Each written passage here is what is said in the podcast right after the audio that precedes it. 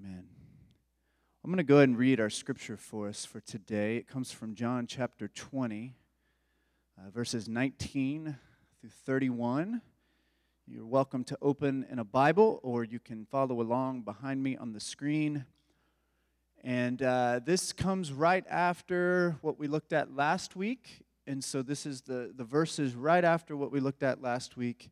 So if you were here for Easter, then, then you heard that story of Mary going to the tomb, finding it empty, going back to tell some of the disciples, them running to the tomb and finding that Jesus was not there. And so the story progresses in the Gospel of John. So, on the evening of that first day of the week, we're still on Easter uh, Sunday, when the disciples were together, with the doors locked for the fear of the Jewish leaders, Jesus came and stood among them and said, Peace be with you. After he said this, he showed them his hands and side. The disciples were overjoyed when they saw the Lord. Again, Jesus said, Peace be with you. As the Father has sent me, I am sending you. And with that, he breathed on them and said, Receive the Holy Spirit. If you forgive anyone's sins, their sins are forgiven. If you do not forgive them, they are not forgiven. Now, Thomas, also known as Didymus, one of the twelve, was not with the disciples when Jesus came. So the other disciples told him, We have seen the Lord. But he said to them, Unless I see the nail marks in his hands, and put my finger where the nails were, and put my hand into his side, I will not believe. A week later, his disciples were in the house again, and Thomas was with them. Though the doors were locked, Jesus came and stood among them and said, Peace be with you. Then he said to Thomas, Put your finger here, see my hands, reach out your hand and put it in my side. Stop doubting and believe. Thomas said to him, My Lord and my God. Then Jesus told him, Because you have seen me, you have believed.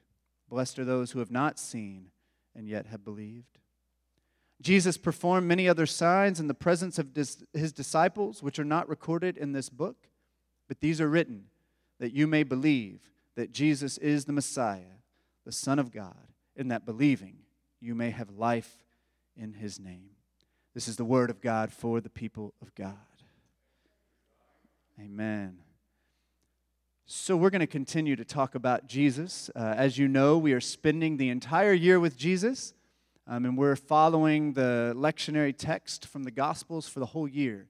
And so I'm really excited that we're going to get to spend some time uh, with Jesus throughout the year, reading these stories from the Gospel.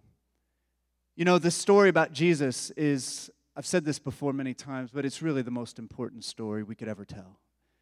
It is the most important and life changing and world altering story that we could never tell. It is a story that we need to tell over and over and over again. And not because it's a great story, which it is. You know, it is a great story and it's about things that happened a long time ago. But the reality is that we as Christians believe this story still has power right now, that this story is our story And it can bring new life even today in places of death. It can bring joy into places of sorrow. It can inspire us and empower us to keep going when life just seems like too much. The story of Jesus was originally told like 2,000 years ago. It was originally told to people who were struggling just like us. They were struggling with fear and anxiety and stress and uneasiness and discomfort and discouragement and financial hardship and a lot of pain. And the story of Jesus inspired them, it filled them up, and it gave them strength to keep going, that courage to keep going in spite of all of it. You know, something that has always just surprised me and continues to shock me is how Jesus' followers went from being so scared and sad and discouraged to being these like confident and courageous and joyful people. In our text for today, we see them at their lowest point. They were scared to death, hiding behind a locked door in the dark. Yet, when we fast forward to Acts, just a few days later, the followers of Jesus are getting arrested and beaten and killed and ridiculed and shunned, and they endure it all. And they keep spreading the good news anyway. They keep sowing the seeds of the kingdom in spite of all of the adversity and challenges. And I'm just shocked by their transformation. So let's hear this story this morning the story of Jesus that transformed scared and sad people into confident and courageous people. This was their story, but this is also our story too. So last week, we talked about Mary Magdalene and her encounter with the risen Lord in the garden by the empty tomb. He spoke her name. Jesus said, Mary, and her life was changed in that moment. He then told her to go back and tell the disciples this really important news. Go tell these men all the things that she had seen. She had seen it first. You realize Mary, this woman, preached the first resurrection sermon. She shared her story with the disciples about meeting the risen Lord. And guess what? The men didn't believe her story. The testimony of a woman wasn't believed. The story is our story too, and still very relevant today. The disciples, and likely some other followers, were in a house somewhere in Jerusalem, hiding out behind a locked door. The gospel writer makes sure that we know that detail. And I think it's interesting that that detail is mentioned not once but twice in this story that the door was locked. And it tells us that it was locked because of fear. And they were afraid not of Jewish people, but they were afraid of the Jewish authorities and some of the oppressive tactics that were used and the, the way that some of these folks were involved in Jesus' execution. So, why were they afraid? Well, there were so many reasons that they likely had to be afraid. Perhaps they wondered if the authorities uh, would come after them. You know, the leader of their movement uh, had just been executed by crucifixion. And maybe they wondered um, if they were now going to come and seek out Jesus' followers. I'm sure this was happening. Did they know who they were? Did they see any of them at the crucifixion? Were they on some kind of list?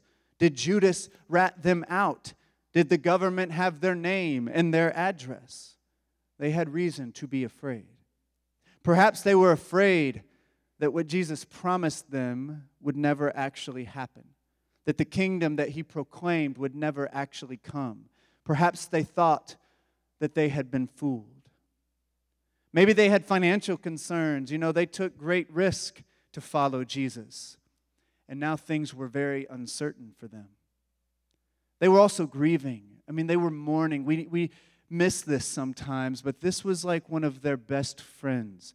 This was like the best friend they've probably ever had. He was their mentor, and he had just died by a brutal, brutal way. They were also, I'm sure, traumatized deeply by this experience. Some of them had witnessed the most brutal form of execution imaginable.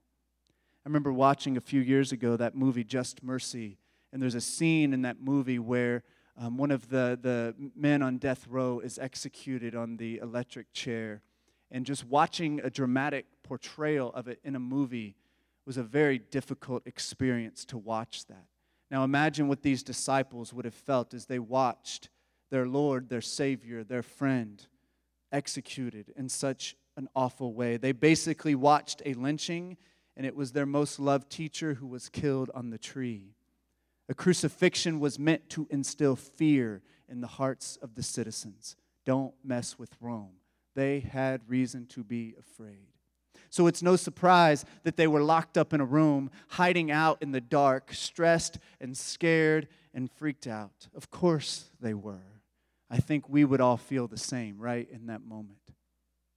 But even though those doors were locked to that room, Jesus found a way in.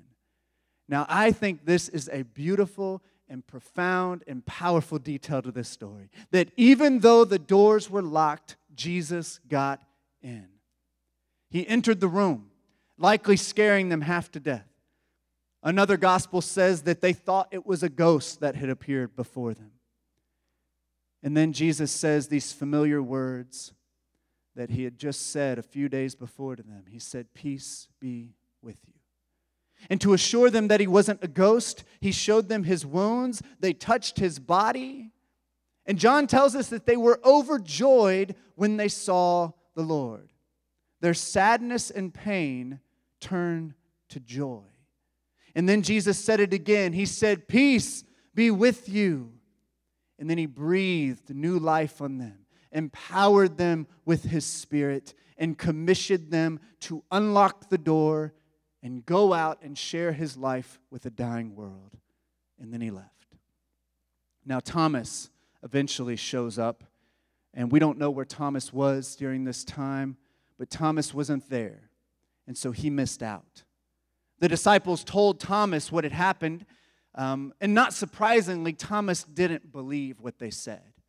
And we shouldn't be hard on Thomas. Thomas gets a bad kind of rap in Scripture, but Thomas I mean, why would he believe it? The disciples didn't believe the story that the women came and told them. The women didn't believe it until they saw Jesus with their own eyes and heard him speak their name. Thomas needed to see Jesus also. So about a week went by, and they were back in that house again. The doors were locked again, and Jesus entered the house one more time. Thomas needed to see Jesus, and Jesus showed up for Thomas. I mean, what a great, powerful moment of compassion and care that Jesus showed Thomas. Thomas was left out of this experience, and Jesus wanted to make sure that the one who was left out was included. Thomas needed something from Jesus so he could have that faith. And so Jesus gave Thomas exactly what he needed. He didn't rebuke him, he didn't shame him, but he showed up for him in his moment of need.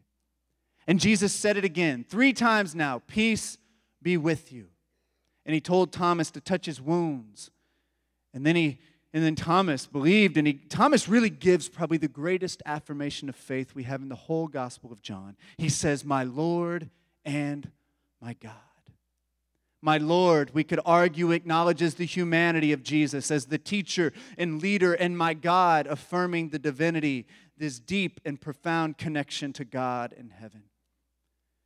Then Jesus essentially tells Thomas to go out and share with others so that they could also believe. I like to imagine that Thomas's testimony was probably really powerful back then. Imagine what Thomas would be able to share. I didn't believe it at first, y'all. I struggled for about a week thinking that my friends were hallucinating. They, they kind of ostracized me because I didn't believe and I was giving them a hard time. It even affected our friendship. But then I too saw the risen Lord. I touched him. I'm telling you, it was Jesus. I was scared to death, hiding behind a locked door, and now I'm no longer allowing fear to hold me back.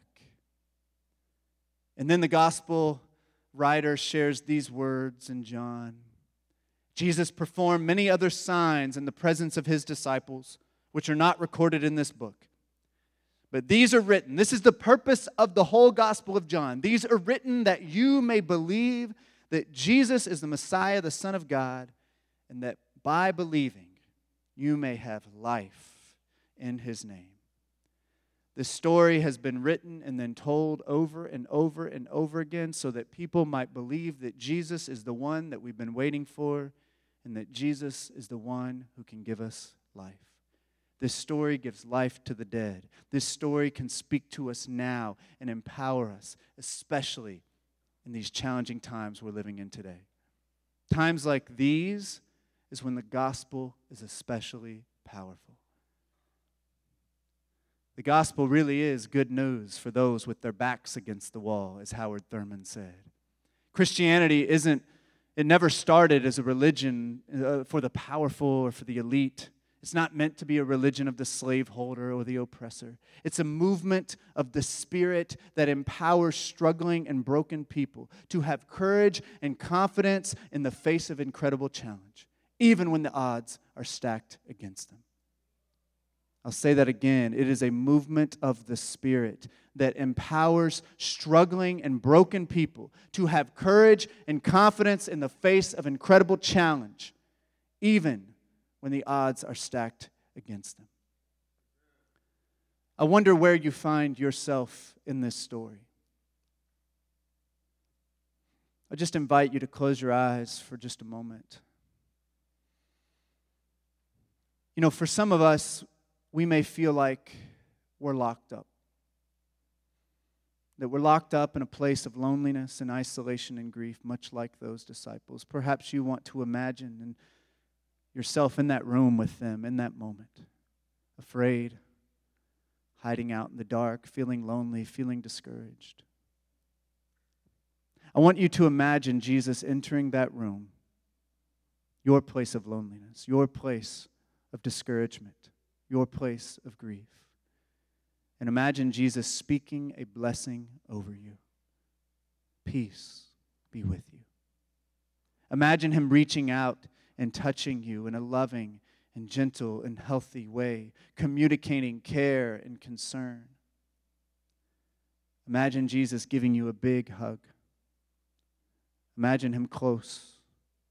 You feel his breath and you're reminded that you're not alone, that He is there and He loves you.